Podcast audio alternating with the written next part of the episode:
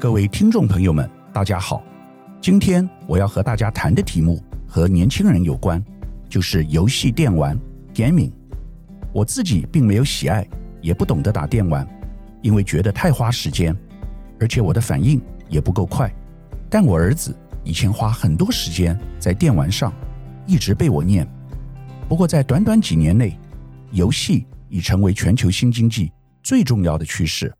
而且未来和元宇宙息息相关，令我不得不重视这个议题。由于我是一个投资银行家，并购是我的本业，因此我对并购有关的新闻一向很注意。最近，全球市值第二大的企业，美国科技巨头微软，宣布以六百八十七亿美元的现金收购美国游戏公司动视暴雪 Activision Blizzard。 这非但是微软有史以来最大的并购案，也是这两年全球最大的科技并购案，震惊了全世界。这笔交易不但总金额高，而且也很昂贵，因为微软所付出的价格是暴雪最近股票价格溢价的 百分之四十五， 说明了微软一定要把公司买到的企图心。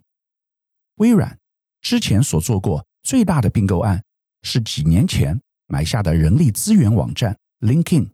当时也不过花了两百六十二亿美元，不像现在一出手就是将近七百亿美元，而且还是用现金。虽然微软手上净现金部位高达八百四十亿美元，财务健全，但还是让人不禁怀疑，微软为何要做那么大的赌注呢？微软的执行长纳德拉对于这笔交易倒是信心满满。他表示，电玩游戏是目前所有娱乐性平台当中最具有活力的类别，未来将在元宇宙 Metaverse 世界中扮演关键的角色。原来如此，微软是真的决心和脸书 Meta 拼了。收购动视暴雪是和元宇宙相关的一笔交易。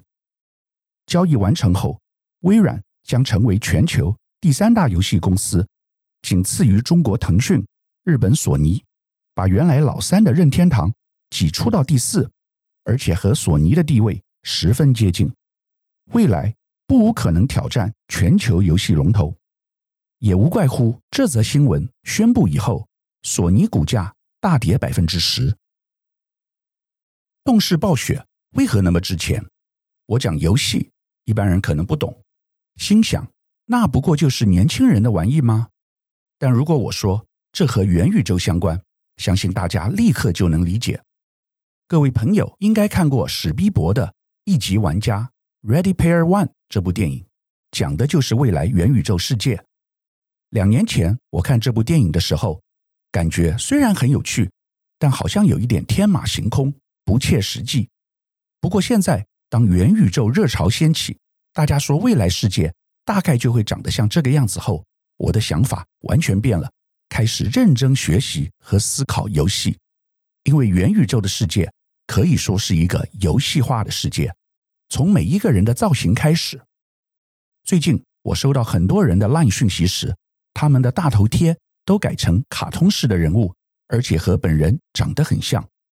我原本还不知道这是怎么弄的，后来才晓得原来有软体可以专门按照各种条件设计你本人的大头贴。未来不只是一个数位分身 Avatar 的造型而已，整个元宇宙世界里的一切行为都好比像是一个游戏。我们再来看动视暴雪这家公司，他们平均每月的用户高达四亿人，十分惊人。另外，动视暴雪手上有几个超级热门的游戏，其中《决胜时刻》 Call of Duty是全球最畅销的热门电玩游戏之一，自从二零零三年以来，已经售出超过四亿套。另外，多人线上奇幻游戏《魔兽世界》每个月销售也达六百多万套，还有历久不衰的著名手机游戏《糖果传奇》 Candy Crush。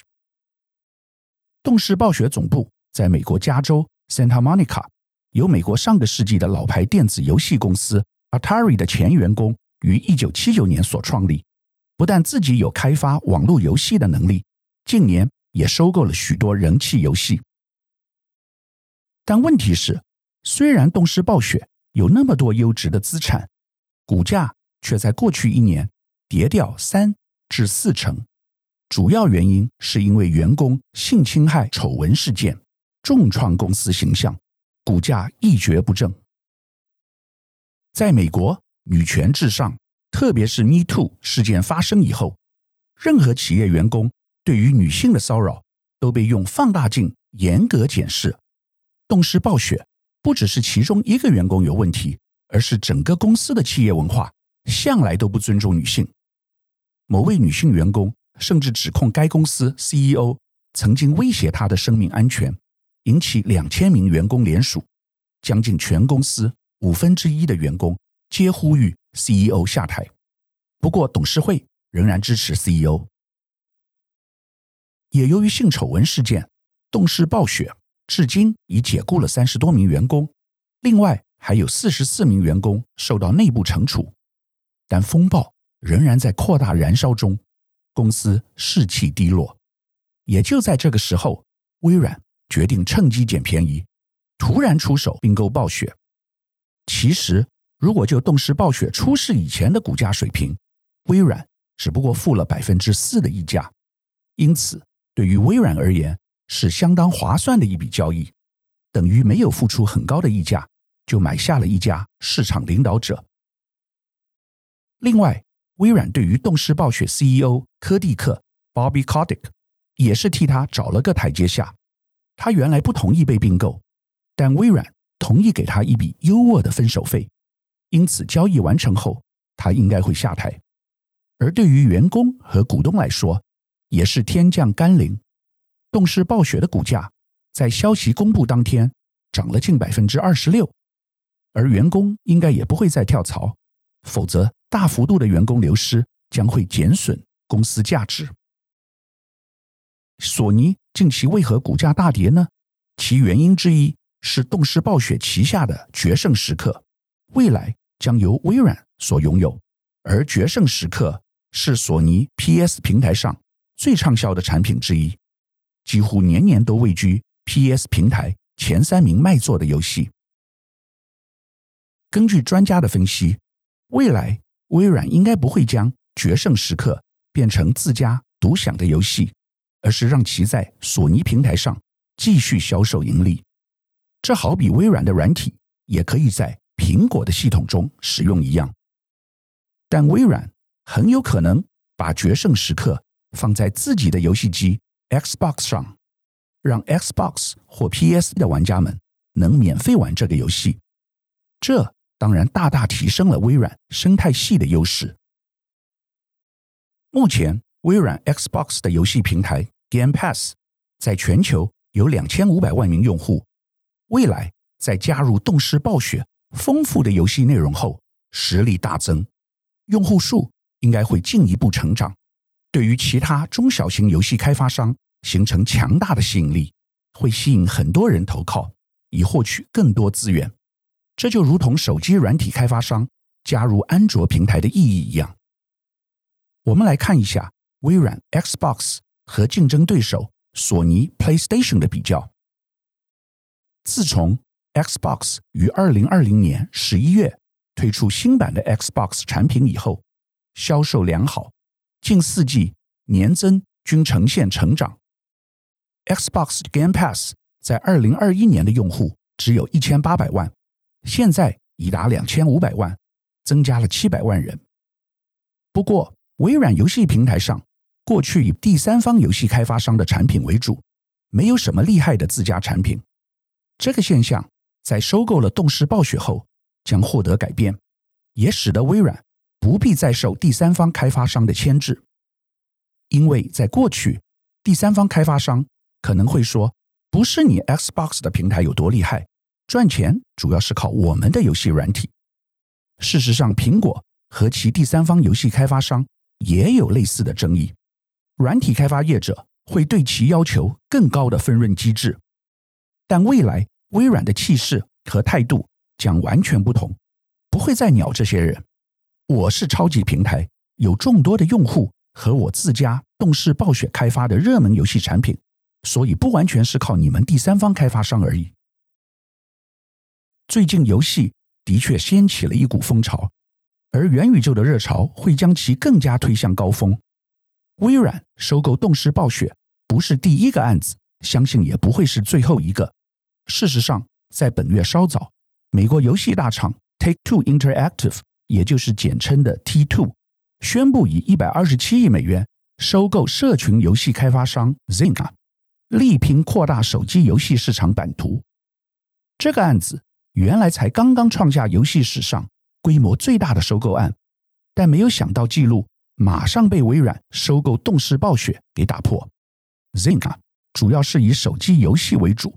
曾因为身为脸书独家第三方游戏平台，推出了开心农场等热门游戏而声名大噪。未来游戏的主要平台是手机。 T 二 在并购了 Zynga 之后，将成为全球最大也最多元化的手机游戏发行商之一。未来随着元宇宙生态系快速成长，游戏产业也将发生根本性的重大变化。以往游戏主要是以娱乐功能为主，而且集中在年轻人身上，但未来游戏也会满足社会、工作和生活的需求，而且涵盖所有年龄层的人。这将刺激云端游戏平台和 A R、V R 等虚拟实境技术的快速成长，形成一个全新的世界。未来，游戏在元宇宙中扮演的角色是创造所谓的游戏经济。也有人说这是 GameFi， 也就是把 game 游戏和 finance 金融两个字结合起来。传统的线上游戏是由某个开发商开发，在某大厂商如微软的游戏平台上进行，但未来的游戏设计和现在不同，将不再只是为胜利而玩 play to win， 而是边玩边赚 play to earn。 未来的游戏是建构在区块链的基础上，有更加公平以及透明的交易机制，可以吸引更多玩家在游戏中进行经济活动，并且借此获得实际的利益。这种有利可图的诱因也将驱使更多玩家加入。在未来元宇宙的游戏世界里，玩家们会使用虚拟货币进行各种游戏操作，在这个过程中可以随时获利了结，或者继续玩下去，以赢得更多的虚拟货币。这些虚拟货币不仅在该款游戏中可以使用，更可以跳脱游戏，在区块链上面以 N F T 非同质化代币的形式进行交易。因此金钱化的能力很强，这些都在虚拟世界中进行即可，不需要再使用信用卡、电子支付回到现实世界中来，非常的方便。久而久之，会形成一个线上的元宇宙金融体系，也就是我们一般所谓的 DeFi， 去中心化金融。未来在 N F T 的交易市场中，每笔交易发生时，N F T 内容的原始创作者都能分到 百分之十到百分之十五 的利润，因此游戏开发商也能在游戏交易过程中获取利润，而元宇宙交易平台就像股票交易所，也能从交易量中间抽成，等于人人都有钱赚，形成一个不断自我成长的生态系。简单的说，玩家们透过某个游戏可以打造某个角色或者造型，这就是玩家们的 I P 智慧财产权，是具有价值的。玩家们可以透过 N F T 把他们的角色和造型与其他玩家进行交易，这种互动是很活跃的。根据美国最大的元宇宙游戏平台表示，约有 百分之二十 的玩家每天都会更换他们的游戏头像。随着人们在线上交流的频率大增，这种商机也随之产生，包括数位地产、数位包包、数位奢侈品等。这其中最重要的精神是开放式平台。根据微软 C E O 纳德拉表示，我们相信不会有一个单一的、集中的元宇宙，也不该有。我们需要支持许多元宇宙平台，以及强大的内容、商业和应用生态系统。纳德拉的策略围绕在所谓的三个 C， 第一个是云端 Cloud， 第二是内容 Content， 第三是创作者 Creators。 过去五年，微软的策略主要在打造一个和市场龙头亚马逊 A W S 并驾齐驱的云平台。这次微软并购动视暴雪，在内容端和创作者端将会有很大的注意。未来是自媒体时代，人人都可能是创作者，因此微软所要做的事情就是打造最好的云端游戏平台，并且让大家都加入这个平台。但这个策略和二十多年前微软 Windows 软体的策略不相同。 Windows 是一个封闭的平台，想要垄断世界和别的系统并不相容，现在的苹果也是如此。但过去行得通的游戏规则在未来世界却不适用。不过这次微软想通了，打造了开放的游戏平台，未来前途不可限量。本周我为各位的分享，希望大家喜欢。过年期间不要在外面乱跑，不妨在家多玩游戏吧。祝大家身体健康，新年快乐，阖家平安。以上是本周我为您分享的趋势，感谢收听奇缘野语。如果喜欢我的分享，希望大家能够订阅、下载，以后直接收听我们的节目。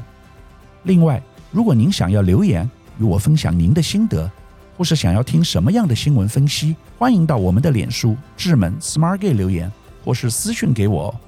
欢迎大家推荐给你的亲朋好友们，邀请大家一起收听。那我们下集再见喽，拜拜。